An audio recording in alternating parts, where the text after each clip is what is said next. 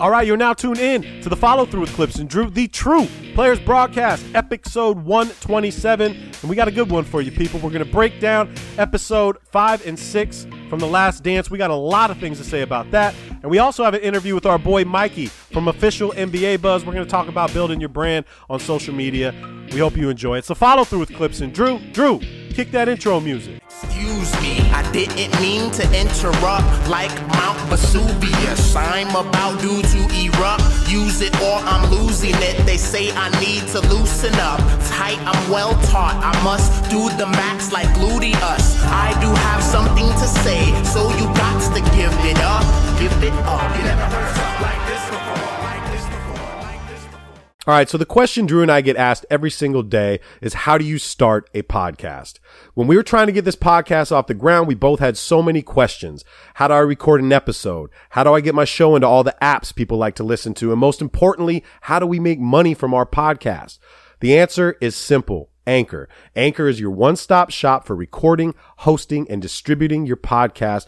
Best of all, people, it's 100% free and it's ridiculously easy to use. Even Drew can use it. And now Anchor can match you with great sponsors who want to advertise on your podcast. That means you can get paid to podcast right away. In fact, guys, that's exactly what I'm doing right now by reading this ad. So if you've always wanted to start a podcast and make money doing it, go to anchor.fm slash start to join me and Drew and the whole diverse community of podcasters around the world that are already using Anchor. That's anchor.fm slash start. We can't wait to hear your podcast.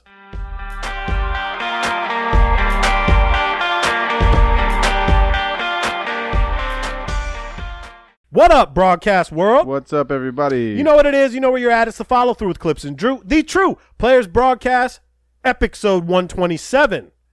And this is gonna be a good one. We got a pretty dope interview for you guys at the end. How you feeling, Drew? I'm in the malaise right now. I think I'm in a I'm in the cloud of quarantine. The quarantine cloud. Yeah, I don't have a lot of energy in general these days. Really? Yeah. Did you have some before? I had more energy before. but uh, yeah, it's just been weird. I don't know. I'm, you know, trying to do the workouts and stay active at home and all Sucks. that. Yeah, I did that, you know, been doing that for a couple weeks, but yeah, t- just just in a weird weird malaise today. I'd like to compare it. I'd like to compare it to, you know, I'm watching a lot of Sopranos. I told you I'm knocking out. yeah, you're getting into the Sopranos. Well, I'm right. watching it again. I've seen. I've already seen it, but it's been a while. So I'm addicted to Sopranos, It's a, this it's a great show. It's, a, it's one of the greatest. Yeah. Uh, it, it's amazing. And I'm almost done. I got four episodes left. And this is how I'm comparing my quarantine life. Coming into quarantine, I was Tony Soprano season one. Okay. Big, broad shoulders, sexy. You know what I mean? Handsome. Sure. And right now, I'm Tony Soprano season six. Yeah. Right now, where everything's going to shit. the ziti, the Penne, the Gabagool Yeah. is just catching up to him, and you could tell. You could you could smell the cold cuts coming out of his face, Yeah.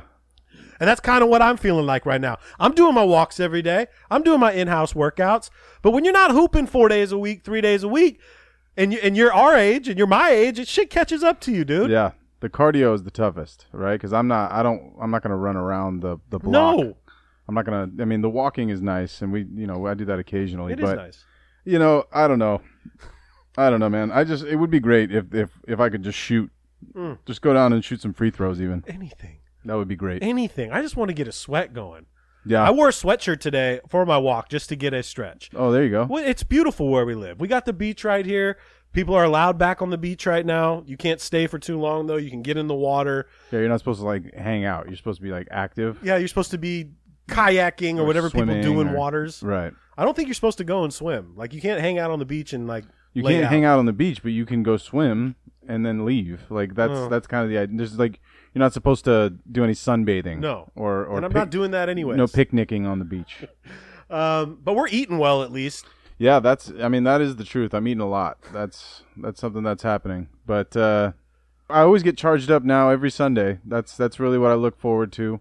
Is is the last dance, and it's weird how quickly these Sundays are coming. Feels like you know it, it's long and it's also short. I don't know. It's it's a weird paradigm that I'm dealing with right now. It's like I turn around, and it's Friday, and I'm like, oh shit, last dance is in two days, and then And then it's gonna be over. yeah. We I- got- we well, got- that's the problem. Is like once it once it is over in two more weeks, uh, then I guess who's going to be watching South Korean baseball? this guy. This guy over who's, here. your, who's your team in South Korean baseball? Well, there's there's I was watching yesterday. They did they had the opening day. Um, course you yesterday or two days ago, I think it was, and um, there's a team that's just called Samsung. So that's that's my squad. I'm gonna go with not the, the Samsung Vipers or no, something. Just no, Samsung. It's just Samsung, and uh, yeah, I'm going with them. So that's that's the team I'm riding with. if anybody is in to North Korean baseball, holler at South Drew. Korean. South baseball. Korean. Sorry. North Koreans. That's they oh play, yeah, we can't do that. There is play- no baseball. They play cricket up there. All right, so the last dance, everybody's talking about it. It was episode five and six, right? It was episode five and six this week. A lot of shit pissed me off in this one, Drew. Well, yeah, this was, this was a good one. I think that we are actually finally in these two getting some real behind the scenes looks at some of the stuff that we hadn't already known necessarily. Um, but yeah, go ahead. Like obviously, we're there's, not- there's a lot. There was a lot that was dis- that was uncovered in in in these two episodes. It's funny because I hit Drew up as soon as it was over at whatever at eight thirty, and I said, "Yo, can we record tomorrow? Because I'm hot. I got a lot of shit I want to say." But before we get into that, let's talk about the cool shit. Okay, Kobe, dedicated to Kobe, oh man, starting with that ninety. It was the ninety-eight uh, All Star All-Star game. Yeah, And it's funny what I took away from this. The first thing I took away was Mike already had his target on Kobe. That's what he was talking he was about. in the aware of room. him. Yeah, He was aware, and he and he, he was very aware of his name, but called him the kid, called him the Laker boy. the Laker kid. Yeah, Okay, didn't want to show him his, didn't want to give him the props yet, not yet. and was kind of dissecting exactly what he's going to do. He already said this this little kid's going to go one on one the whole time. That's all he's going to do. ISO the whole game. Already talking shit, right? Yeah. And just the dynamic of, and they dedicated that episode to Kobe, which I thought was great. And even Kobe was interviewed, short interview for this one. But I also like the fact that you know Larry was Michael's coach. Yeah. Magic came into the locker room. Yeah. And Mike was just stayed talking shit the whole time. Oh yeah. You know. That's I mean that's that's kind of the the way that these two episodes presented Michael is that he's kind of a shit talking asshole. Like and and I, I mean that in in kind of a endearing sense.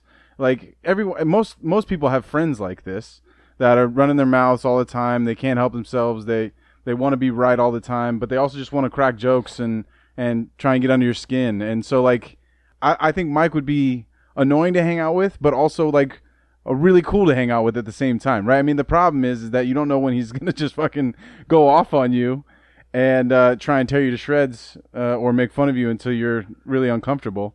Uh, but that's that's the that's the side of Mike that I had I wasn't too familiar with. I mean, we had heard about the way he interacts with his teammates, um, but even like in that scene where he was trying to force Scotty onto the bus so they so they can go tea to their tea time at the end there.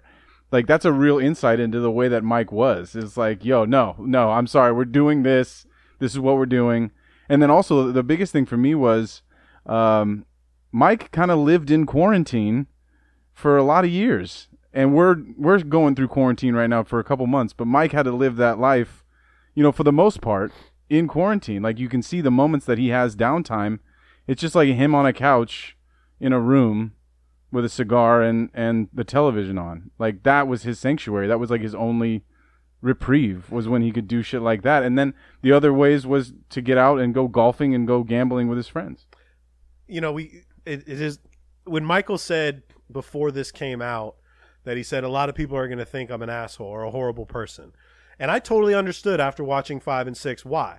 I've heard the stories, I've read the books, I've done all that. But before we get into the asshole Mike really fast. Another thing I wanted to bring up about that All-Star game, him rocking the Jordan 1s. Yeah. right? Feet bleeding through. Madison Dro- Square Garden. Garden, the first shoe he wore at the Garden, and it was funny because then he had a pair. I think it was it was the twelves or the the thirteens that he had on the table, and he's like, "Man, this you know uh, the way shoes are made has come a long way, Right. Because he bled through through those shoes, Right. Imagine trying to play in those right now. No way. Um, I have a pair of those, and that that just seems You're not so playing in awkward. those. It's like when I think about the the old school Converse uh, canvas shoes that the the kids in the '60s and Yeah. '70s had to play in. It's like, how the fuck did you guys like? My dad had to rock those, Right. When he was hooping, I was like, how the hell did you guys make any kind of athletic moves in these? But at the time, those were those were the ones. cutting edge, Right, They- cutting- They, were cutting edge. And shout out to Mama Jordan too for Yeah. setting up the Nike deal. What a boss, Yeah. right? Yeah, you got to feel a little bit bad for Adidas. Um, They didn't come. They didn't come correct. Though. Yeah, they didn't have everything in line. It looked like at the time that they just, you know, structurally as a business weren't in the in the position to make that move. I just you know you got to feel bad for them because if if whoever was in charge at at Adidas recognized it, we- this could have been a whole different story. It would have Well, been the whole point was we're not going to make you a signature shoe. right. And so that's what they wanted. And David Falk obviously was a was before his time taking the tennis players, you know, merchandising them, getting their own rackets and their own shoe. I mean, Stan Smiths were a very popular shoe back in the day. Yep. And Nas said it best, like going with Nike, by the way, normally a big deal would be hundred thousand dollars. They gave Mike two hundred fifty thousand. His mom says you're gonna be stupid if you turn this down. And like Nas said though, is most shoes stayed the same. Like Jordan went with the culture and like changed all the time. And again, having a guy like Michael Jordan, Jordan, tall, dark, handsome, fashionable, you know, played, you know, above the rim and made it really easy to market anything. Right. Batteries, hamburgers, cokes, Anything, like yeah. didn't matter. But shout out to Mama Jordan for doing that. Um, I kind of want to get into the asshole part. Yeah. Okay, because there was a few things that just did, they just sat wrong with me, dude. Okay. Did you have a problem with uh, the whole Isiah Thomas stuff? Oh, I had a, I have a major problem with that, and that's going into first of all, like when you were saying, you know, Michael was living in quarantine. This all like really started after the '92 Olympics when he became like a global icon. Right. It was like traveling with the Beatles. We've all seen the footage. The guy could not go anywhere, and like you said, hotel, bus, game, bus, hotel, hotel, bus, game, bus, hotel. Right. When other players, B.J. Armstrong can go out and do something. Yeah, you can go shopping Yeah. on, on the Champs Elysees. John John Paxson could go out shopping. Yeah, exactly. And even there's the there's the iconic video of John Stockton with his family in Barcelona filming with Yeah. his short shorts, It's like a normal tourist. normal tourist, and like he stops and asks somebody, "You guys watching the Dream Team?" And she's like, "Yeah, we can't wait. We Michael love Jordan!" Michael Jordan!" and and it's like John Stockton standing right in front of you, Right. and they have no idea. No, they have no clue. Um, so I get it, and yeah, there are sad moments where it's like, uh, you know, Jordan's stuck with the, you know, with the security guards. Yep. And that's he wanted to, you know, play around. That one security guard went super viral this week with the shrug. That guy's hair was Epic. unbelievable. He sounded like a hustler though. yeah, I think he he I, I don't know who created that quarter game, but it sounds like that guy did. What's crazy is Mike wants in. Like if there's money on the table, Mike wants in. Let's let's see who can throw the quarter closest to the wall without hitting the wall. That's how bad it got for Mike. Must have been boring in those locker rooms. I mean, I bet he looks around now and like w- just wishes that he had a, a iPhone or you know some mobile like video system that he could rock. You know, just I'm it, I'm just talking about like in passing time, right? In general, like Mike had so many hours where he was playing that quarter game with a fucking security guard instead of playing you know Fortnite on your phone or some Like shit like like like you know like the 22 year olds in the NBA are doing now. I bet he I bet he wishes he could have some of that could have had some of that technology Oh yeah. during those times. You know, Well, and there's online gambling, so That's- it would yeah, that's my point. So let's just jump into that before we get into Isiah Thomas. Okay. It's notoriously known that Michael was a gambler. Yeah. Okay. It didn't get on like the global scale until the '93 Eastern Conference uh, Finals. the Atlantic City trip. Atlantic City trip. Michael goes and gambles in Atlantic City. Says he's home by twelve thirty. You know, with his pops and his friends. Took a limo. I don't see anything wrong with it. okay? Sure. A lot of people did at the time, and they blew it up way out of proportion. Yeah, I mean, I, I, if just thinking about it from a from a fan's perspective, if LeBron was in Vegas the night before we had Game Two coming up and we had lost Game One, that would still make headlines, right? It's the same kind of instance. I would not be thrilled as a Laker fan to hear that news, right? Even if the game was in fucking LA and then LeBron was out until you know two thirty in the morning in LA the mm-hmm. night before a big game. That's dis- that's you know that's that's not the best news that you want to hear as a fan. However, we're dealing with a different individual, right? It's it's, it's all got to be framed in relevance because Michael could do that and still come back and drop 55 points. It's not like it did affect him I- I like in the same way that it would have affected like someone like Dennis Rodman, for instance, right? Dennis goes to Atlantic City for one night. Maybe Dennis doesn't come back for game two, right? It's different kind of mindsets. So I can understand people being, you know, really surprised by that move because most normal people wouldn't do that. They wouldn't think to do that. But for in Mike's case, it was something that he really it seemed like he really wanted to just get out of yeah, get step out of the the whole system just for a second. And it seemed like almost that's like a way for him that was a way for him to recharge a little bit.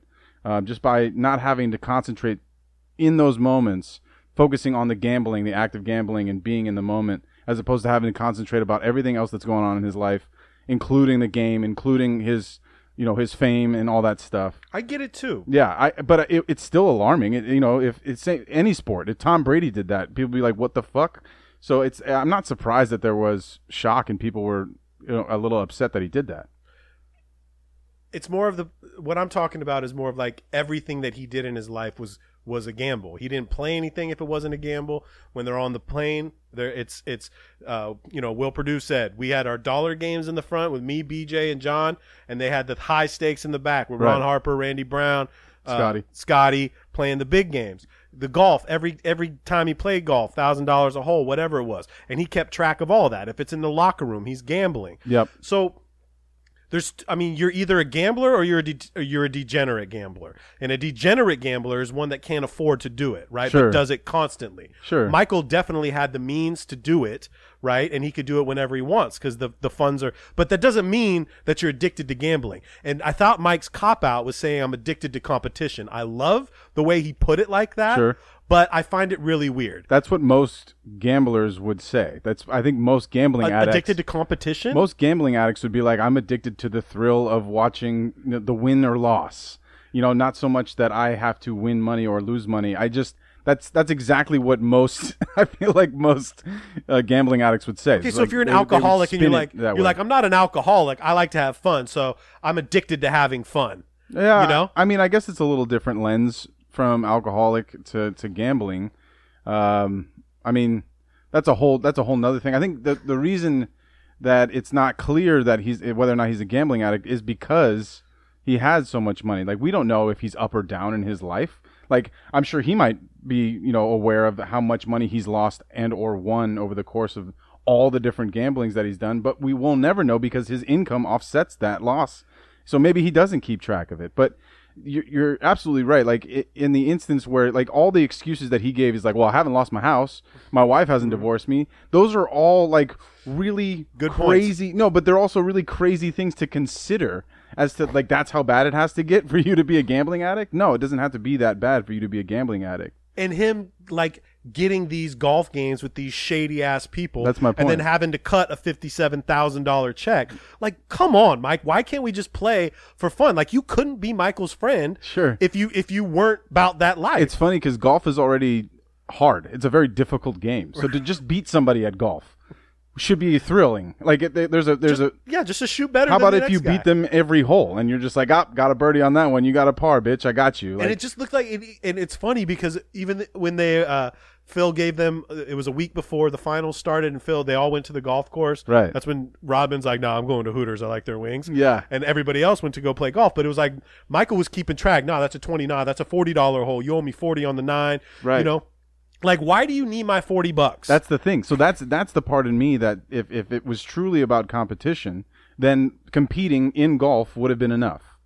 It Right. wouldn't have to be winning at golf It would wouldn't have to be. Also, I won a hundred thousand dollars off Scotty today. Like but even Magic said like he wanted the he wanted to know that he had your money in it had to pocket. matter like for some reason I know, It- it's but- the dominance factor i mean the, the the thing about it is is like you can't separate these two things um, and and still get michael's greatness like the, the drive that he had the competitive drive gambling or not is what made him the greatest basketball player that ever walked like so with, without that drive we don't get the michael that we have so if gambling is is an outlet for him but he still has that competitive drive to make him determined to be the best player to ever play basketball, then so be it. Like it, it, it could be a lot worse. I guess is is your point, right? He didn't choose uh, drugs. He didn't really. I mean, he's he's definitely drank a lot of alcohol in his life, but I don't think he would consider himself alcoholic. But you know, I would be now for of the vices for him to have this vice is legal. Like how many times have we heard of sports figures that have fallen down to illegal drugs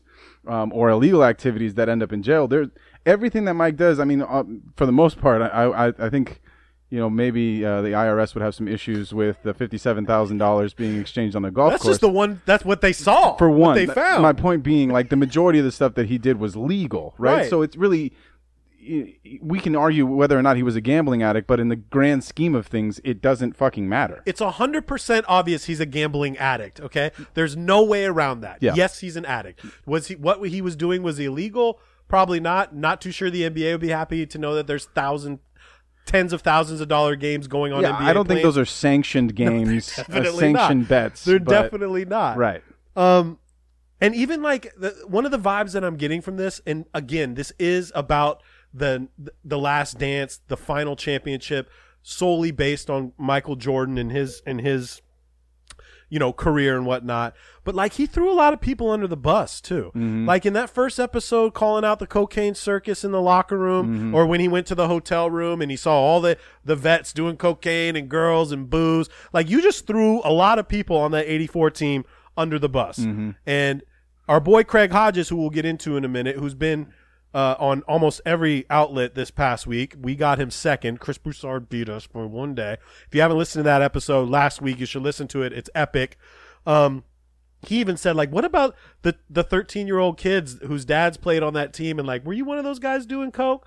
You know what I'm saying? Right. And then the epic stories of you know Michael literally fighting his teammates Yeah. there's been there were rumors. Oh, it was Will Perdue, uh, you know, uh, uh, Steve Kerr. Steve Kerr. I always want to say Scott Siles got hit, and then like Will Perdue comes out today on an interview with Scott Burrell, and he was sa- saying that this happened all the time. Right. Those are just the ones you heard about. So the fact that Michael's kicking people's asses in practice is yet it's an it's an offset of his competitiveness, right? That we're ta- that is his addiction. He's addicted to competing. Right. That he's willing to fight his teammates, his own teammates, right? Yeah. And the thing that rubbed me the wrong way about that is like, is that what we're teaching our kids? Like, if you're going to be as good as Michael Jordan, you got to kick your teammates' ass if they're not doing what you want them to do. Yes, Michael is cut from a different cloth. The simple fact that he can drop 44, then go gamble, then play 32 hole, 36 holes of golf, and then go back and play again. He's a different kind of beast. Mm-hmm. But what do you think about those stories? And then the snitching on the other hand, who's given the media, which looks like Horace Grant, who swears he didn't say that shit. Yeah. Yeah. But I mean, Michael even said that was Horace saying the stuff. Well, it, it it's pretty clear that a lot of people think it was Horace Grant that was the one that dropped the knowledge. Yet the- another player he threw under the bus. rules.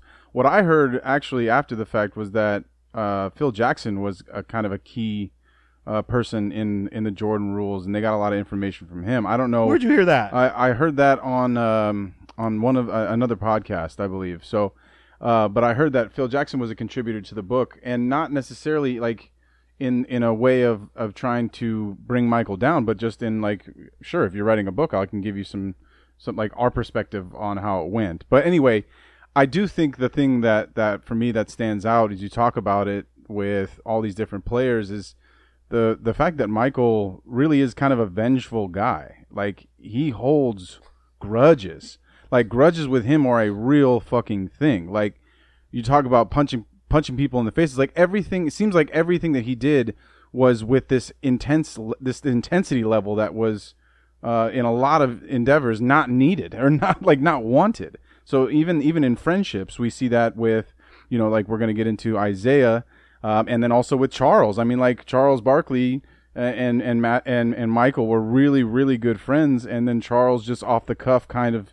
Um, it doesn't necessarily speak nicely of the way that Michael has run the Chicago or the uh, the Charlotte Bobcats, and then Mike is just done with Charles, and like they don't have a relationship anymore. Is that true? Yeah, that's that's very true. Uh, Charles Barkley said that they haven't been in contact for since he said that. That's so fucking petty. and so that's that's the weird part about Michael. If- eh, you know, more than the gambling or anything else that I have is this this weird, you know, vengeful um, grudge holder. Like that. That's the part that I I know that he probably just as a guy like struggles with all the time. Is like if he's constantly angry at people like that's just not healthy bro like and and and to be matter of fact he- hasn't done well uh, at, at all as an owner of the bobcats it's facts. It's or truth. of the hornets now like he's he's done terribly and so it's unfortunate that that's the, that's the case but that is the the truth of it And and, so kinda if you're going to be mad at charles barkley from spitting facts um, then like what what else are you to get mad about you get mad about like if someone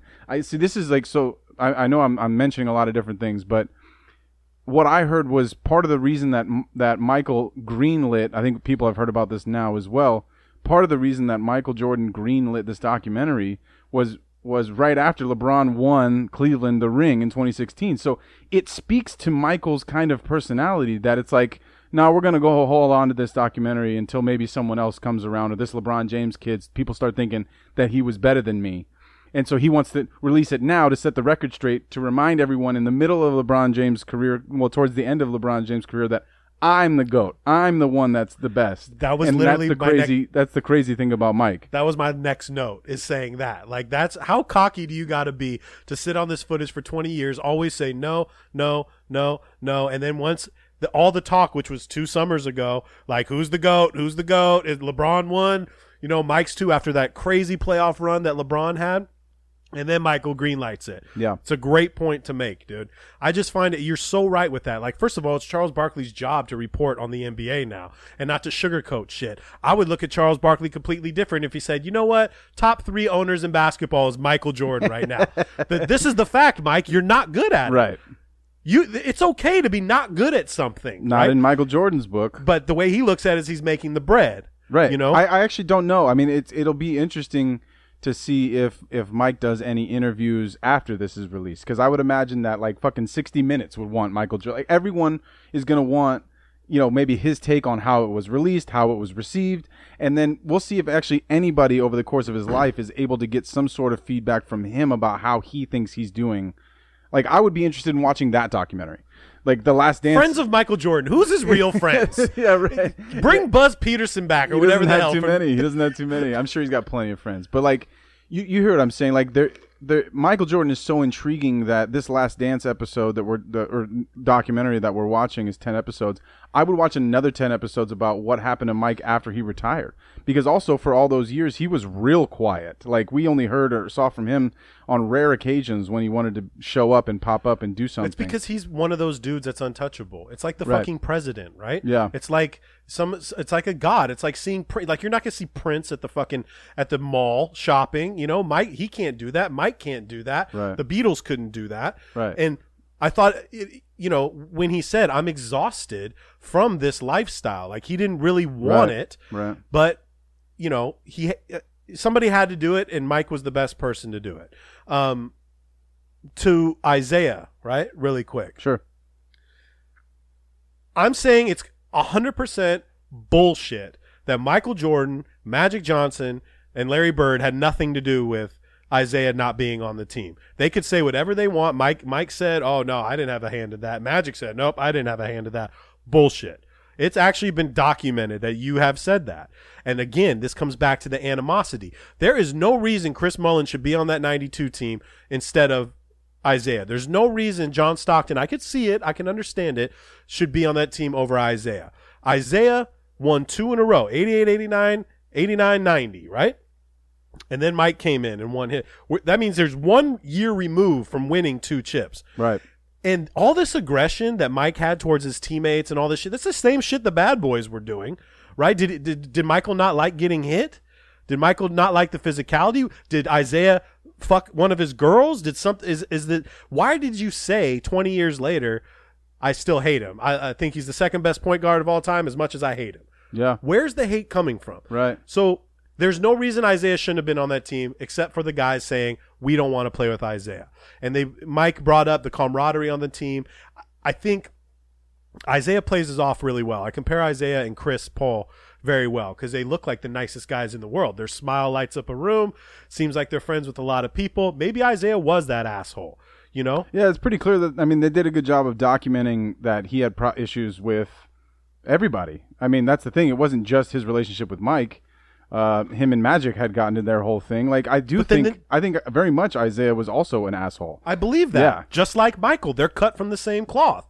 You know, and and Isiah was the one beating everybody's ass, Mm-hmm. Be, beating Larry's ass, beating Michael's ass, beating everybody's ass. Yeah, maybe- he had his time to shine. He did. Yeah. I just felt it really odd, and I, I, I could still see it in his eyes when he says, like, I wanted to be on that team. I think, based on the fact of everybody on that team, had you brought Isiah, it wasn't going to be like the Stephon Marbury problem that they had in whatever that was, oh, oh, eight, oh, six, whatever that was. Yeah. Um, Isiah probably they probably could have built a better relationship together. I don't think Isiah is going to come in and ruin that team. Well, that see that that's the thing.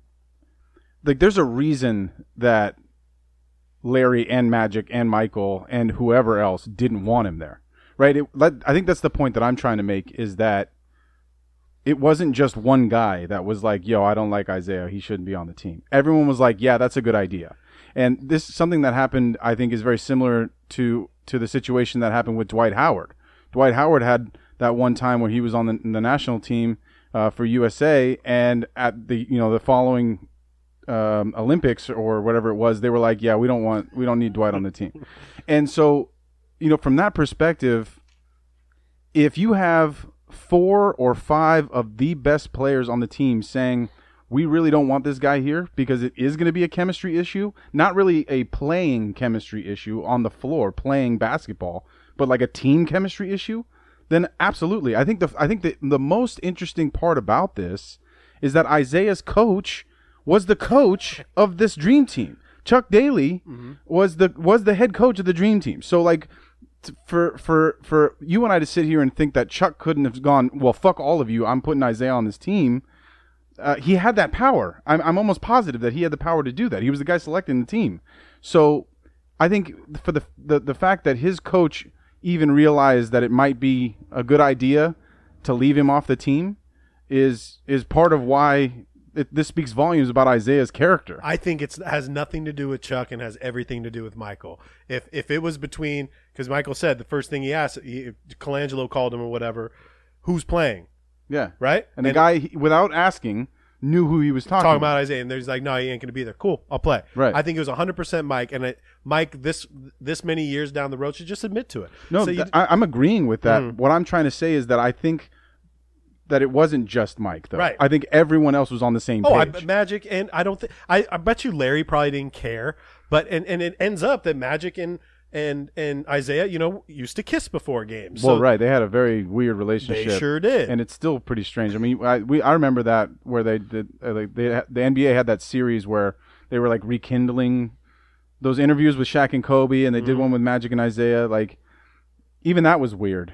Well, you Um, grow up, dude, and you have you put the years behind you. Yeah. I don't think Michael can put any of that shit. Even if Isiah came to his house, brought him a bottle of wine, and said, "Man, I'm sorry," you know, Michael would still be like, "Fuck you, Isiah." That's my And- point. yeah, which is kind of weird. And what's crazy, doing some research on that dream team, is like, it was they weren't going to take Isiah, right?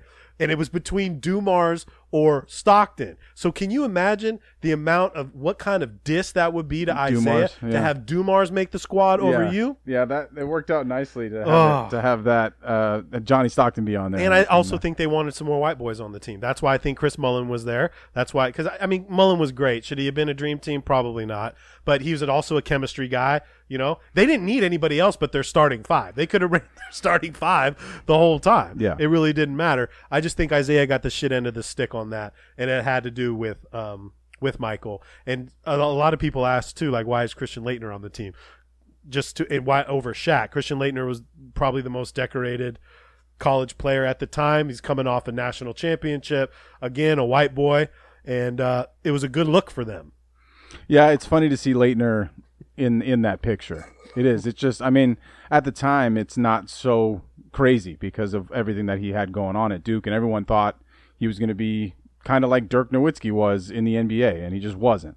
Um, but it is. It's funny to see because like when when we were watching those, I do wish we we could get more footage of those practices in Barcelona because that may be some of the best basketball that's ever been played, and very few, if any, will have No had fans. will have had the opportunity to view it. Um, so that's something I wish. But like, you know, I, I don't necessarily like to have to think about Chris Mullin as a just a commercial entity, uh, trying to sell more USA NBA Dream Team gear. But that's probably what it was. I mean, that's the truth of it. Chris is a hell of a player, and I think I think he played his ass off during those games, and I'm sure everyone respects him as a ball player. But yeah, I would I would definitely say Isiah's a better player. That's what I'm Chris- saying. That's the Mullin. whole point. Right. You can't come off two chips and an, a finals MVP and not get the nod to get on the team or at least an invite or a tryout or something. I don't know. I don't know. Because you know how they do now? They have the try. You get invited. 20 players get invited, then they select you, you know? Well, yeah, you have to be on the team in order to get invited. Yeah, th- there's a whole process, and they were still doing that shit then. So more to, to the vengeful Michael Jordan. Let's go one more case of this. Poor Tony Kukoc, as they would call him, Tony Kukoc. Okay, Yeah, that was so funny. All the different pronunciations. Tony his Kukoc, Yeah. Tony Kukoc, Kukoc. and and like Tony doesn't even know these guys, right? Has This- no that idea. Was, that was pretty gnarly. and they that Michael Michael hated Michael hated him because Jerry Krause liked him. Same shit happened with Thunder Dan Majerle. Like Michael had so much hate for Jerry Krause, who I feel and I think you'll agree is literally the reason why they have this amazing team. At least Jerry's out scouting. Now I understand Pippen's deal wasn't done, so Pippen took a little, you know, you know, Personal offense. personal. Yeah. But it seems like they took everything personal with Jerry. Yeah. Because they did not like him for whatever reason. Yeah. And then Tony, who doesn't even know these guys, has no idea. He's dealing with a war in his country. You know what I mean? Right. And then he comes out and he's hearing all this shit like these players do not like you, Tony. Yeah, I mean that was pretty insane to to think that Michael and, and Scottie would go at a guy who was going to be their teammate, like definitely going to be their teammate. I mean, I, I don't think he was drafted at that point. He was drafted in 1990. Oh, he was okay. Yeah. So they knew they knew that he was going to join the team. It that is that to me is the is maybe the the relationship that I want to explore the most, and I don't think we're necessarily going to get to it. Is like what happened between Michael and Jerry? Like what was the one thing? It's the same thing we're asking about Isiah. Well, I think, but I, I What's the so one thing? Isiah's things are documented because at the very least you can see what he did on the floor, uh, and you know the the not shaking hands and you know the carrying on and, and the shit that he would say to the media. That's all documented stuff. And maybe there was, I'm sure there was some behind the closed doors stuff that we'll never know about between Isiah and Mike or whatever. But I'm very curious about what it was that that really ticked off Jerry Krause, and it seems like the only it, with Michael, it doesn't have to be a big thing. It can be something small. It can be it can be a small Anything. thing. So you know, but it's very clear that they were out to try and destroy any good idea that Krause had for some reason. Like it is just it's so interesting to me because you're the the credit is due to to Jerry Krause for finding guys like Scottie Pippen and bringing in guys like Phil Jackson. He brought in Phil Jackson and, and Michael, you know, wanted only to play for Phil. So like but also Phil and Jerry Krause's relationship were obviously on the rocks and forcing him to leave. So I just it, I wish we could get into more Jerry Krause. I mean, unfortunately, the focus is on Michael, and I think we're kind of Krause. Krause had his time, and they went into that in the first couple episodes. But He couldn't speak for himself though. that's the problem is that yeah, it's 22 years after the fact, and and that that guy's dead at this point, and he can't share his his point of view and, and maybe the way that he thought Michael and Scottie had treated him wrong first, or something like His that. His job is to build an organization and a team. And there is that one there's that one scene after they win the second chip and Jerry says in the same sentence Organization, organization, like 9 times. I think that rubs Michael the wrong way. Right. I, which is fine. But you know what? Toot your own horn too. You put this team together and somebody made a great point today. Besides Michael Jordan, everybody else on on that and that on those teams pretty much were from small ass schools. You had to get recruited. You got to put the right pieces to the puzzle Yeah. to make this shit work. the and scouting was obviously tremendous. tremendous. And going to Croatia and finding Tony, drafting him in 1990, saying, "We'll we'll hold you off." Well, he said he took the money. Right, well, he yeah. wanted more Right, money. sure. He was making more money in Croatia. Right. Plus, he was young, and obviously, I don't think he was ready yet. Yeah, Um, and there was a war going on. yeah, there was a huge war, and he's got family there. Right. But then it turns out on the on those on the back end of those six chips, Tony's the third leading scorer on that team. He's a Mm. major contributor to that team, and it turns out that T- Tony and Mike and Pip all end up becoming good friends. Well, because Tony's a fucking good ass player. He's a great player. he was a great player. He's good, man. That, that- and that's the shitty part about it is that you know it could have been a lot different. I bet.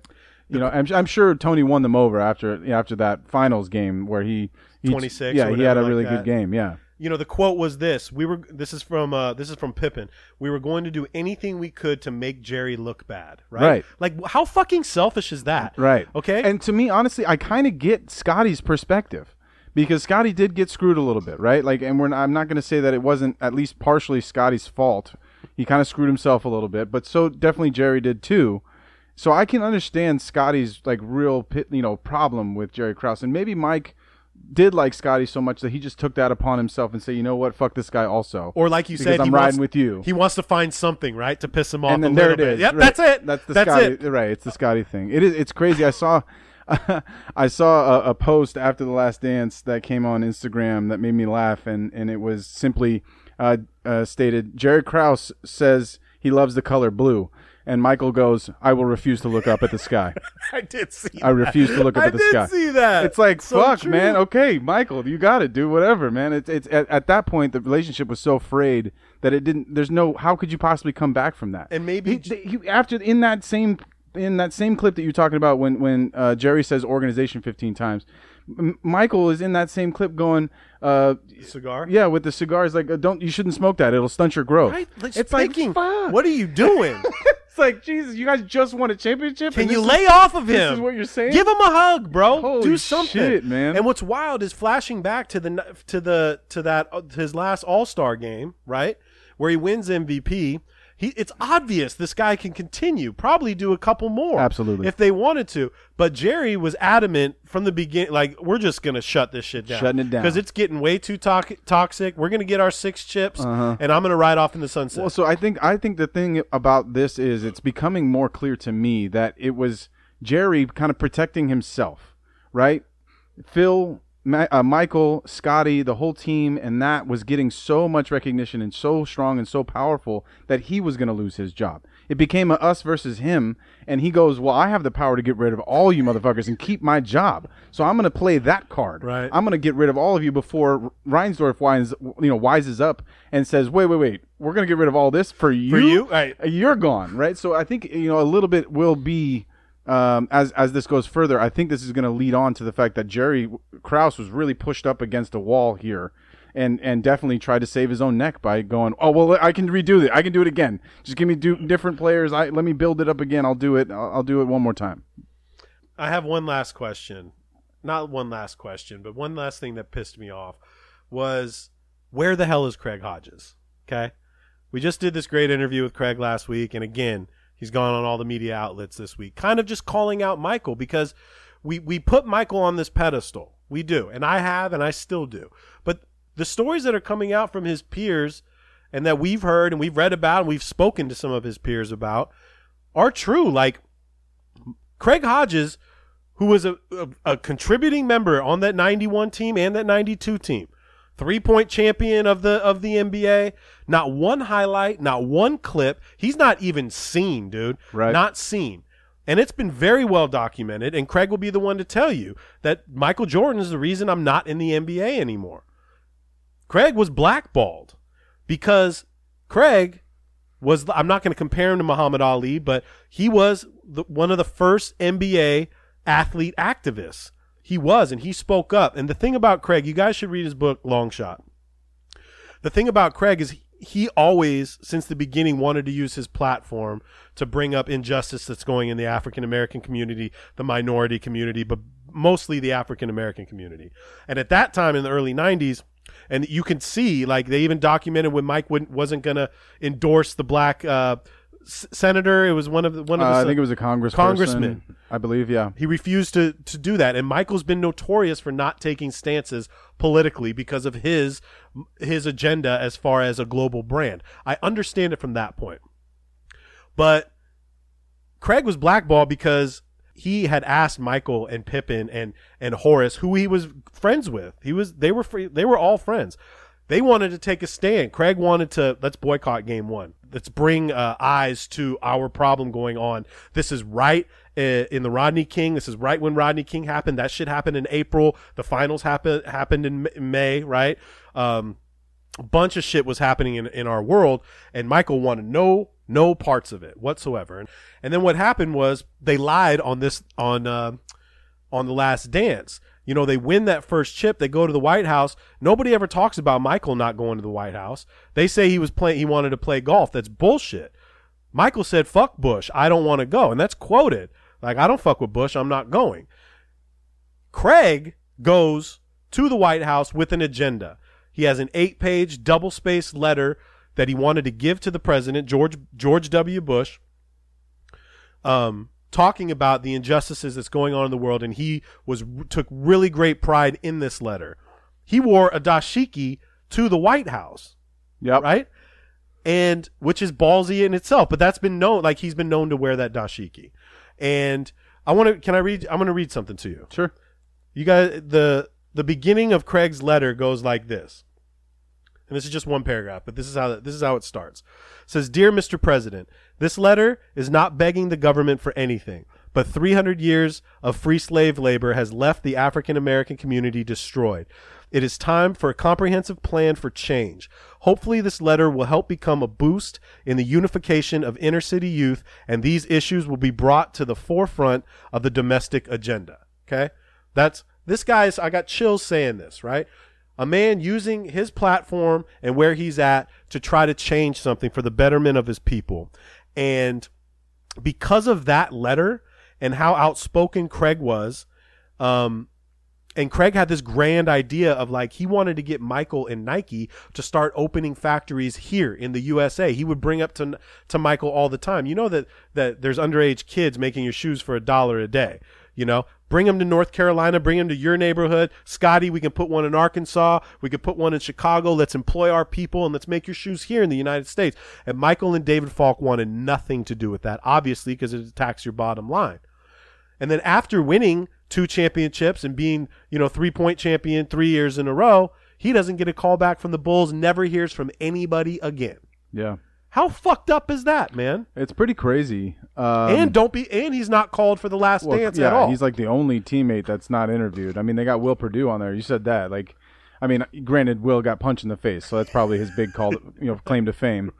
Um, I, I don't. I want to. I want to frame this carefully because I don't. I don't know a whole lot about that. You know that how that would even happen to somebody, right? The the story that I'm familiar with is that after after their visit to the White House, Phil Jackson was going to release him. They, they the, the Bulls were going to release Craig, and they didn't want him on the team anymore. Who knows what started that? But you're alluding that that you know maybe his meeting and his agenda is what started that.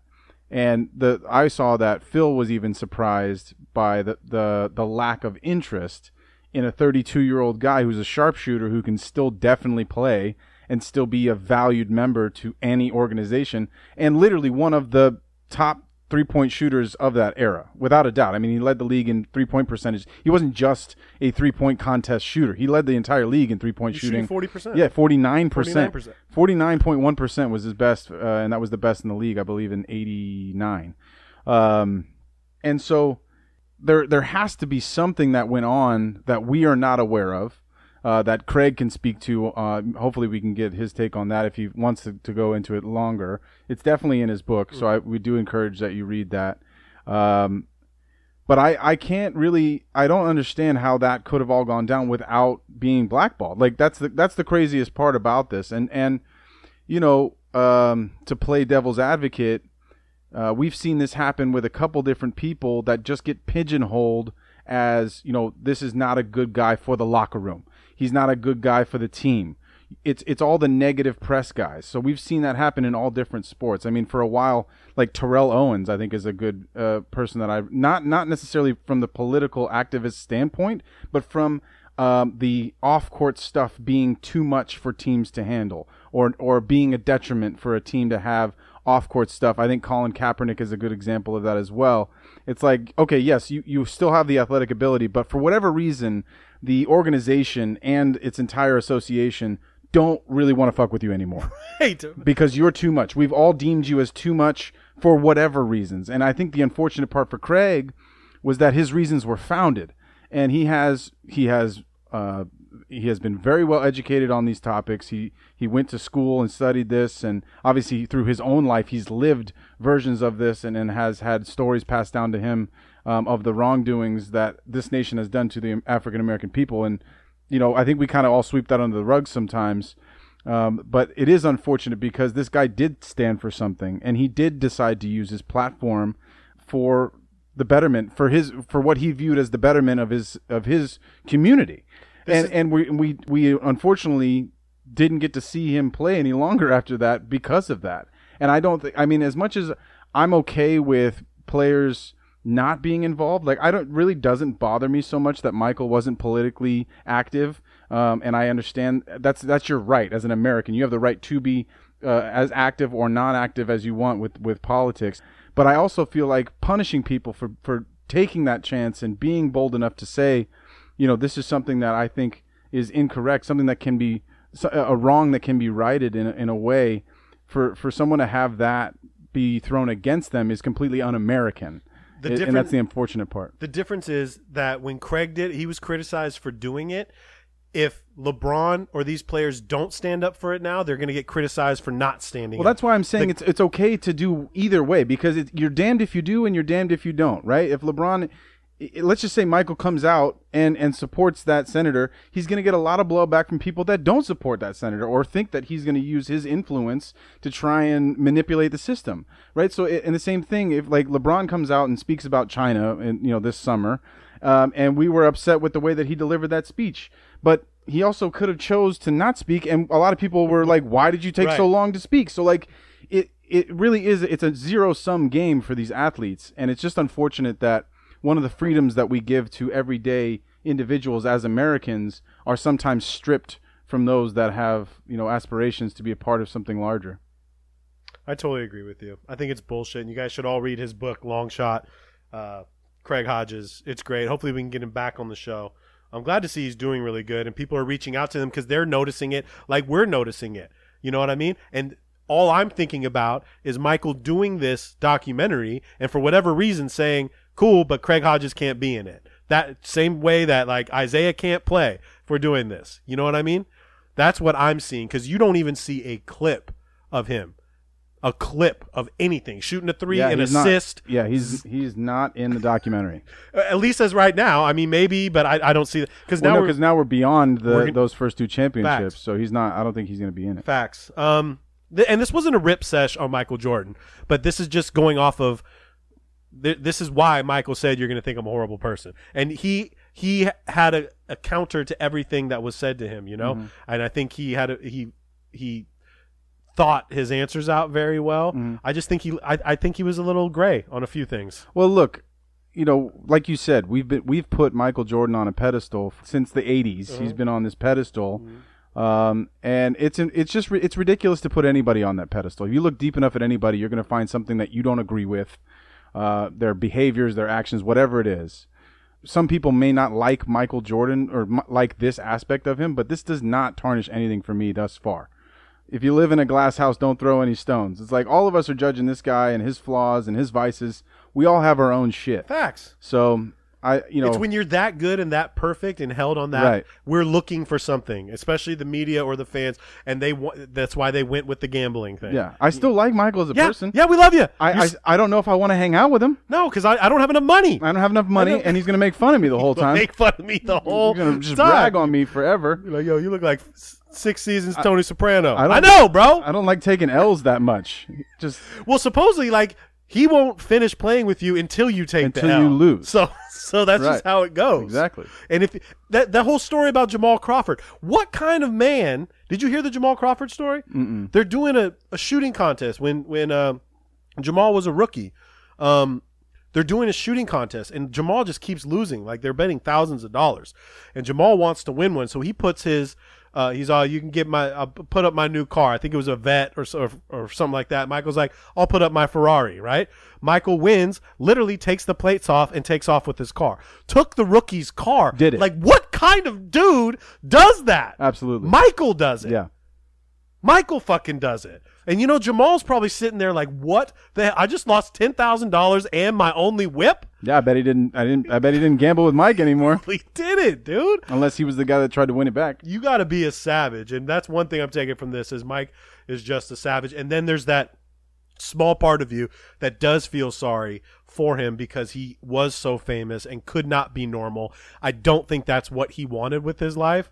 Um, and you know, a lot of people will tell you that it's lonely at the top, and it sure as hell looked lonely. Yeah, sure as he was just at the he was at the fulcrum, the- like this absolute convergence of like media and sports all took off right around this time alongside with his career. He was Mm-hmm. a part of it, but it all happened. Like Sports Center became a thing. Like as he was going through these years, and you know, basketball shoes became a thing. sports coverage expanded and became its own industry. I Mm-hmm. mean, you have all of this happening while he's the greatest basketball player on the planet. I mean, the same thing happens, you know, in, in all the different sports. You had different guys through through football and baseball and all these guys that were part of this crazy uh, gold rush of sports media that happened during the 80s and 90s, and he was absolutely the face of it. All right, so either way, I'm super looking forward to what do we got? Seven and eight this Sunday. Yep. And you know we're going to talk about that. They're probably going to dive into the passing of Michael's dad and then the retirement, right? Which should be should be really interesting and probably really tough for Michael because I know how much he cared about his pops, um, like we all do. Uh, we got a pretty cool interview for you guys. It's our homie uh, Mikey Domagala. The name might not sound familiar, but his brand, official NBA Buzz, 2.5 million followers through all of his platforms. Very active on Instagram. We're going to talk about how you build a play. He's 21 years old, dude. This guy's killing it. Going to talk about how to build your brand, what to do if you're trying to market yourself, and what it takes to actually get 2.5 million followers and monetize it. This is Mikey. All right, what up, everybody? We got our boy Mikey Domagala with us, owner and operator of NBA Buzz, NBA official NBA Buzz. Excuse me. This guy runs a great page, a great Facebook page. We're just gonna sit back, talk some hoops with you guys. Mikey, first question: How did you get started, man? You you, you look like you're 12. When did when did you start? I may look like I'm 12, but I'm 21. Just turned 21. I started in 2012 when I was 12. Oh shit! Oh, there it is. Um, yep. So I started. You know, I was trying to join other Facebook pages. I started NBA Buzz on Facebook, and you know, I was 12 years old. I'm trying to join these pages where everybody's in their teens or into their 20s. They don't think I know anything about basketball. They don't think I know how to run anything, manage anything, which I didn't. So it was all a work in progress. And I said, to hell with it, I'm going to do it on my own. And I started NBA Buzz, and I haven't stopped since January of 2012. Wow, congratulations, man. That's awesome, brother. Um, so I was that was my next question: is when did you start? So obviously 12. Um, did you you do you create all your own content? Yes, everything is me. You know, I'm I'm basically the only guy making all the graphics. Um, and you know like you guys like everybody else what you see on instagram and social media you know it's all content from the nba and you know everything like that. But i put my own spin on it. You know i i use photoshop and keynote and all those stuff to make my own graphics and do my own interviews. So i'm i'm authentic with you know content from other outlets. And hey that's everything. That's the news. Comes from different outlets and everywhere else. It's funny because the hardest part to me that that I find is getting it out fast enough. You know, because like one thing pops and you'll see it 30 different ways, you know, and then you try to do and it takes a lot. Drew and I do everything ourselves too. And this stuff doesn't this isn't something easy, you know what I mean? If you want to do cool graphics and you want to make your stuff like I know every time you post that that is a buzz post, you know? Because it looks that's, like that's exactly the goal of why I make it like that. And mm-hmm. I, I love hearing that from you and I've heard that from other people and you know i just it's great. So let me ask you when you uh when you were 12 obviously basketball is, is something that you paid attention to enough to start a, a facebook page. What inspired that? Are you a huge Knicks fan or are you just a fan of basketball in general? Like did you play as a kid? Like how did how did that all start? Yeah so you know i had that that conversation a few days ago with Clipps. You guys could probably hear my new york accent. Yeah. so yes i i am i am a Knicks fan. Uh, i've been a Knicks fan for a while when they sucked all the way through the Melo years, and so they suck again right now. so, so yeah, so back you know back then I was into basketball. I remember first finals I watched. I mean, listen, you guys are a lot older than me. First finals I watched was 08 Celtics finals. That's oh wow, yeah. Listen, man, like so much stuff has gone on before then, but sure. hey, that's that was the first finals I watched. And yeah, I played basketball as a kid. I uh, played played throughout middle school and high school. So basketball has always been great, and I'm a huge boxing fan. So okay. I figured I might as well start a basketball page because at that time, social media was not what it was now, as you guys probably know. There weren't pages, there weren't anything. So I figured, hey, why not? Might as well start a basketball page. Yeah. So you being so young, uh, you know, what what is your take on you know, you obviously heard your dad has told you about Michael Jordan. Everybody talks about MJ, goat this, goat that you finally get to and mind you this is during my heyday i'm older than drew and now that you get to see like the magnitude and how great these teams were and how amazing michael jordan was is it giving you a different kind of perspective being because i think with the last dance it's going to show a lot of people your age you know that grew up on kobe and melo and you know lebron that they're actually going to see like how how great michael was. What's your take from the last dance me personally, I've always been like a basketball boxing historian, so I dig into the old stuff. And here, talking basketball, I've always dug into MJ, and you know, I know everything that's going on in this documentary just because I've seen it. But you're right, for kids my age, they don't know everything like that. They don't know that the media was up his ass about being out and gambling before, you know, destroying the Knicks the next night. They don't know those deep, deep things that happen, which kind of aren't really talked about. You know, everybody knows his game winners, his six championships. But something that, you know, is evident is that people don't realize how good Ewing was, how good Barkley was, Elijah and all those guys, which, you know, they've touched on it in the documentary a little, that those guys didn't really win because of MJ. You know, Hakeem did because MJ was at the league. But, you know, the other guys, Patrick Ewing didn't win a ring because of Michael Jordan. Charles, It's- Carl, John, Charles, Carl, John, all all of them, man. Reggie, all Reggie. of them. So, you know, that's why, like, you know, with social media out now and so big, everybody's seen the MJ highlights, like I said. It's just, you know, digging deeper is just eye opening to a lot of different kids. you know, Drew and I kind of take pride in like we like to talk about the older players, older players that we grew up on, you know, because they were like it's kind of like me talking about Dr. J. Like, yeah, I know his history, I know everything about him, but we never got to watch him play. Like my dad will be the first one to be out. Dr. J was the one. You know, he he's better than Michael, better than Kobe, better because that's who he grew. You know, he grew up Yeah. with. So it's interesting to get to get your side of it and your opinion because you are only 21. You know, Mm-hmm. I look at I look at you like, come on, dude. You know, but you know your shit. Where do you have Michael against LeBron? I know this is a different, like he said, it's a generational kind of a topic. Mhm. Do you have one or over the other at this point? MJ will always be number one, no matter what LeBron does. If he, if LeBron, eh, all right, I was gonna say if LeBron wins ten championships, he wouldn't be number. If LeBron wins ten cham- championships, he'll be number one. But the reason why MJ is always number one in my book and a lot of people's books, he transcended the game. He was way ahead of his time. He transcended basketball, sneakers, fashion, and all of that, and becoming this sports, you know, worldwide sports phenomenon. So that's why MJ will be number one. Plus, if you if you look at the stats, people like giving LeBron the extra credit. But if MJ played another couple of years, didn't retire in his prime, we know his numbers would have been through the roof. But they're not. Just to let you know, that didn't Oh, happen. hey, I know, I know. And the But- numbers, the number, hold on, the numbers are crazy for LeBron, minus the chips.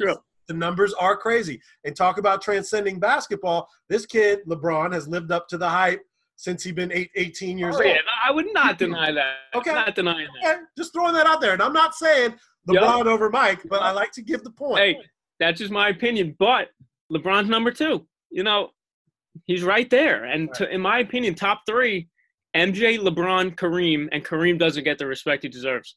Agreed. I agree with that. And again, like I'm, especially during this time with no basketball, I am so over the goat talk and who's your five because Drew and I talk it to death. And like I'm tired of comparing people eras in basketball because that's all people are doing right now. Oh yeah. If I hear the word goat one more time, I'm j- I'm literally going to smack somebody. So, So, every, sorry to cut you off. Every Instagram live, you know, you see D Wade doing things. You know, you see all the, the Knuckleheads podcast. Everybody, they always ask them, "Who's your goat? Who's your top five? You know, it's like every day it's somebody new coming out with it, and it's just not. It, that'll just never end. explain this to me because Drew and I, we pride ourselves again on putting out original content, coming up with original content, discussions, topics to talk about, really cool interviews to talk about. And we see these humongous pages with millions of followers and their basketball outlets that obviously a lot of people are following them. And it's hard for us. And I'm happy with our 3,000 followers right now because those people mostly listen to our show. And that's basically what we're trying to convey is tell them that we are a podcast and also this really great social media page for you to, to engage with. What are some things that people like us or other brands that are listening? Because we have a lot of uh, a lot of uh, brands, dope brands, really cool brands that are trying to build their brand through social. What are some things or some uh, some some traits that they can start implementing to build their audience? Yeah, man, good question. You know, thinking out of the box is definitely the top one. Like I've been doing that recently myself. You know, these big pages may post about something like uh, today, Chris Paul's birthday, right? Everybody's saying, "Oh, happy birthday, Chris Paul." But instead of saying happy birthday, Chris Paul, I have, you know, I already have the content made and ready to post later. I'm going to dig deep and post about the video and the time he scored like 65 points in high school for his grandfather's birthday It's a great because nobody's covering that. right? So I think taking a different angle on certain things and not posting the main thing is is one strategy. Two, I would say, you know, making the unique content, whether it's bringing your own style, like you, you know, you complimented my style and knowing it's an NBA buzz post, doing that. And thirdly, if you can, and you conduct interviews, bringing in people, you know, NBA players and people that people want to listen to. You guys had Craig Hodges. I mean, listen, that's you know, he won those three point contests and you know, he was an activist as well before activism was really this huge thing in sports. So yeah, I think doing those three strategies, you know, there's a lot more you could, you know, do a lot of different things. Can't think off the top of my head right now, but those are three main ones I always tell people. I, I totally agree with you, and I also feel doing these kind of things, you know, co-branding, Yep. reaching out, and it's really, it's actually really easy because our circle is the same. Like we all know the same amount of people. You know what I mean? Exactly. And I think the influencer influencer marketing is very very important because a lot of the I just think a lot of the stuff I'm seeing and Drew, Drew I, I know Drew thinks this as well is I just see a lot of corny shit right and I just see a lot of people just going for the likes and when I see a midget dunking a basketball off a trampoline and it gets you know 1.7 million views and then we post something that's super real and it's Craig Hodges and I'm getting 280 views. Like what are what what are we doing wrong? Is it really the timing? And i'm not saying that happens for every one of them because we have shit that goes viral all the time. But like do we need to be doing more facebook uh, marketing and ads and is it the hashtags? Is it like what what is the most important things to be doing I got you. Well, to answer the end of that, hashtags are definitely great for Instagram. Facebook ads, stay away from. I read something that if you buy Facebook ads, Facebook will show your stuff afterwards to less people, so you're forced to keep buying, and it's a never-ending cycle. You know what I mean? really So that's what I learned about Facebook ads. But listen, I got I have the same problem, man. I got you know 2.7 ish, 2.6 million followers combined. I do my Inside Buzz interviews. That's the banner I got behind me. And I find myself getting a few thousand views on YouTube when I connect the link and all that stuff. A few thousand views when I have millions of followers. It's people want just controversial stuff going on. They want to see all, as you said, the corny shit. Listen, I agree. They, you know, this world f- full of idiots, in my opinion. They just want to see all the stuff that's easy and just exciting. They don't want to see stuff that people put hard work into necessarily. And listen, it's just like the news.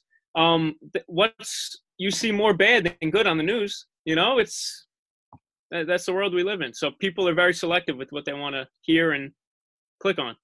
it's it's crazy because you know four years ago three four years ago i could post a basketball video and it get 75000 to 100 view 100000 views once professor liked it and bone collector and a couple nba guys boom it's viral now Yeah. it's literally like I, I mean shit dude it is so hard like the new the new 20000 views is the thousand views now like if you can get a thousand on a video like you're at, you're doing it right because Facebook is making it way harder now. They figured out that you want to be front page of the LA Times, you got to pay, you know? And back four or five years ago, it was extremely easy. It just went off of likes. Seriously. Yep. No, I, I agree a thousand percent because think of, you know, since five, six years ago, how many people have joined Instagram. Mhm. You know how many pages on a daily basis ask me these strategies that they could grow and stuff like that, how they could get started? In the back of my mind, I'm thinking, you know, you're a few years too late. You know Right. what I mean? You got to think of a different angle and a different spin to put on this stuff.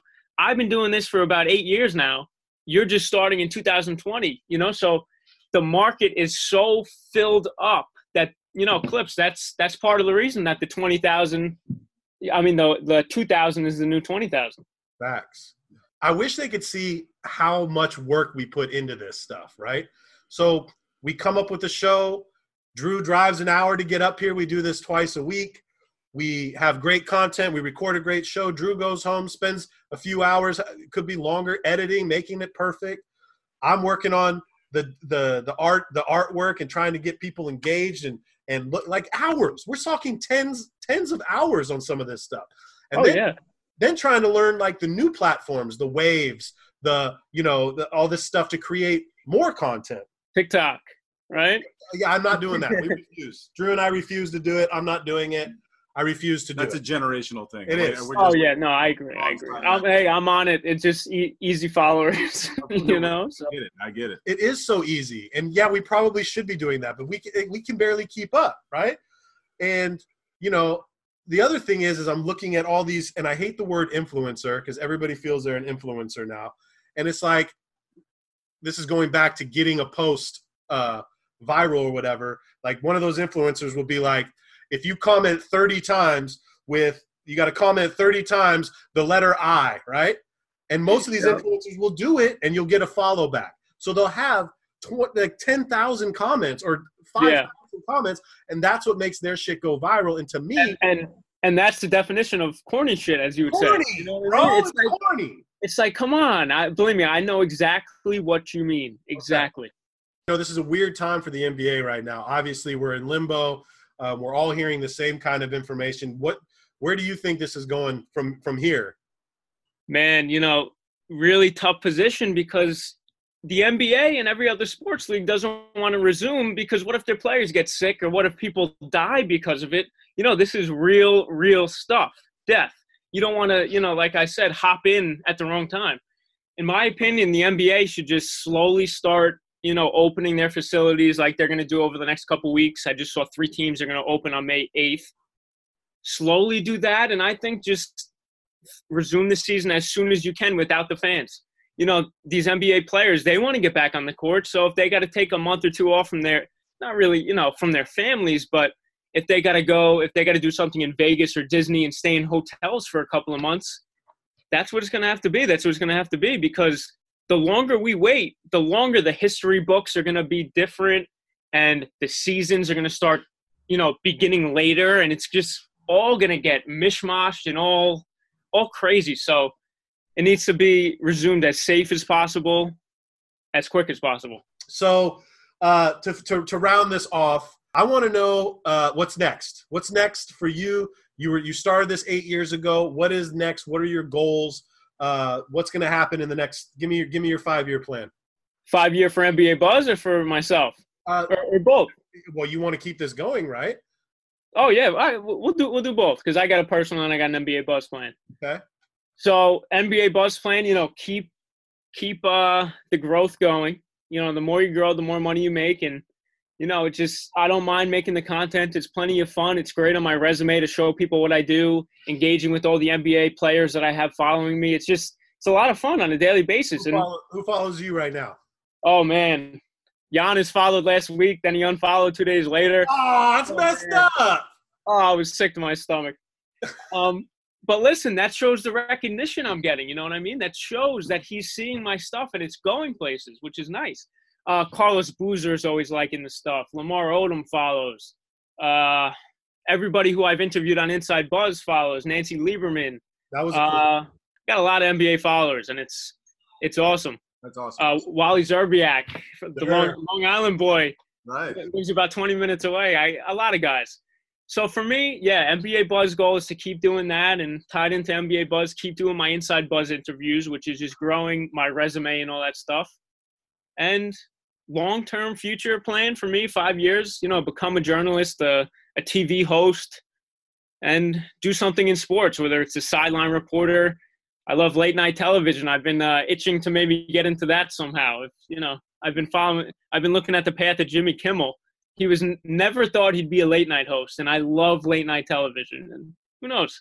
That's awesome. It is awesome, man. And, and right now, this is the time for for people your age to really you have all these different platforms where whatever you want to do, you can do it now. Like if you want, you can do a late night talk show from your house right now with that background. You know, same same thing with Drew and myself. And you know, you have just all these different outlets. If you're passionate about something, there's so many different ways to approach it. You just have to put in the work and you have to be patient. You know, Uh, with Drew and I, we're on our third season. We've come so, you know, we've done live shows, we've interviewed people we never thought we'd interview. Um, And I think, you know, a lot of people think that this shit just happens overnight, and it does not. It takes time and it takes consistency and it takes patience and it takes creativity. So, um, Are you going to school right now for journalism and to try and to like on the personal note to, to try and attack it that route as opposed to just doing some freelance stuff on your own? Yup. Yeah. No, this is all driving my career. I'm a I'm a junior at Long Island University in Long Island, New York, Yep. and uh, you know just finished up, uh, going into my senior year. I had an internship at uh, SNY this past semester. Uh, you know the channel that the Mets, the Jets, the Knicks, and everybody's on in New York. That's like the big channel here. Totally. So I had an internship there in the newsroom, and it was awesome. It really helped my resume, and I met a lot of people, and they fell in love with my background and what I do. And you know, I'm hoping they could It'll hire me at college.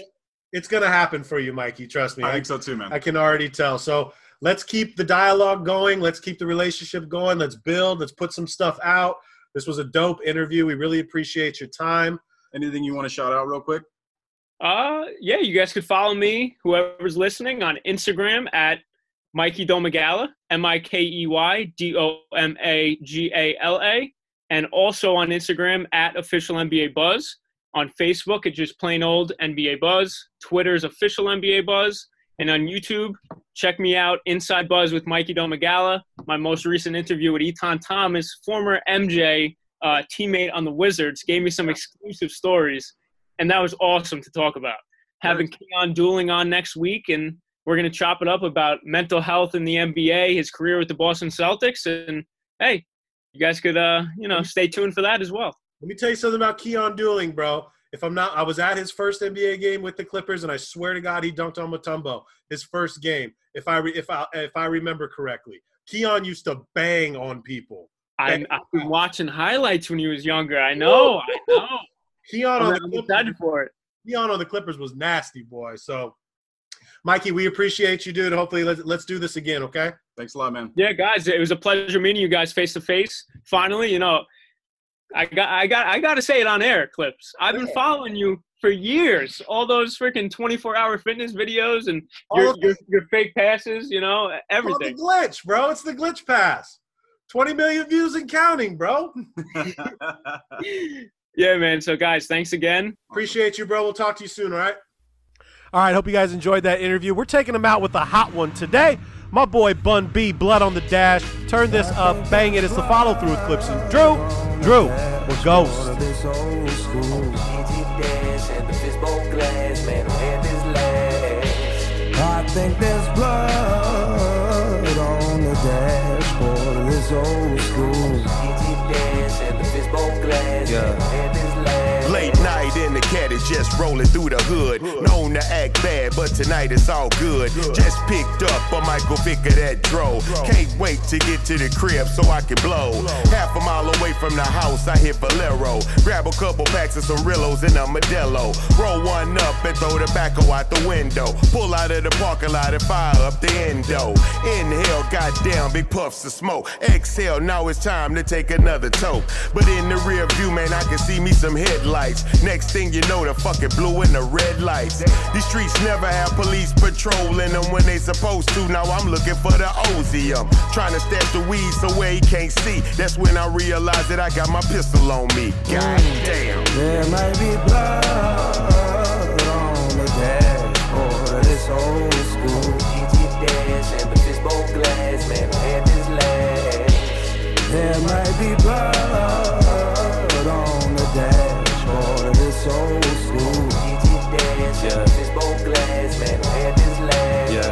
Officer man, I'm a part of the police force, but I don't walk a beat or ride on a police horse. In my patrol car, late night riding, working in the same community that I reside in. I saw the pain in the city and couldn't stand it. Crimes committed and no one was reprimanded. The conditions in my city was getting bad, so I hit the academy and walked away with a badge. I need to piss, so I stop at the Valero. I see a guy buying some swishes in a Modelo. Please don't light it up to your home, that's what I'm hoping. That's what I see him dump his tobacco and start smoking. I pull up right behind him and hit the lights. If he admit he got some weed, I'ma let him make it tonight. As long as there's no warrants and he's legal in the street, that's when I see him reach under his motherfucking seat. God damn. I see the blood on the dashboard of this old school. Dash and the glass, man, had this last. I see the blood old school. GT dash and the fishbowl glass, man, had this last. Over to the side trying to stay calm. Whole car smelling like fire, straight napalm. I know my gun ain't got no bodies. Got haters up off me, but ain't shot nobody. Should I tell him I'm packing, but ain't got no plex? Or just let him find that hoe and wait and see what's next? What if he's a killer cop like I seen on the news? Should I shoot his ass first? Goddamn, I'm confused. Okay, I checked his plates and they came back clean. But I still better call some backup to the scene. I don't know what he was reaching for, so I'm feeling nauseous. I just wanna make it home, so I'm trying to be cautious. Got a couple of arrests, but ain't no convictions. Get out the squad car and my adrenaline kicks in. So not knowing if he's committed any prior harm, I walk up to his car with my hand on my firearm.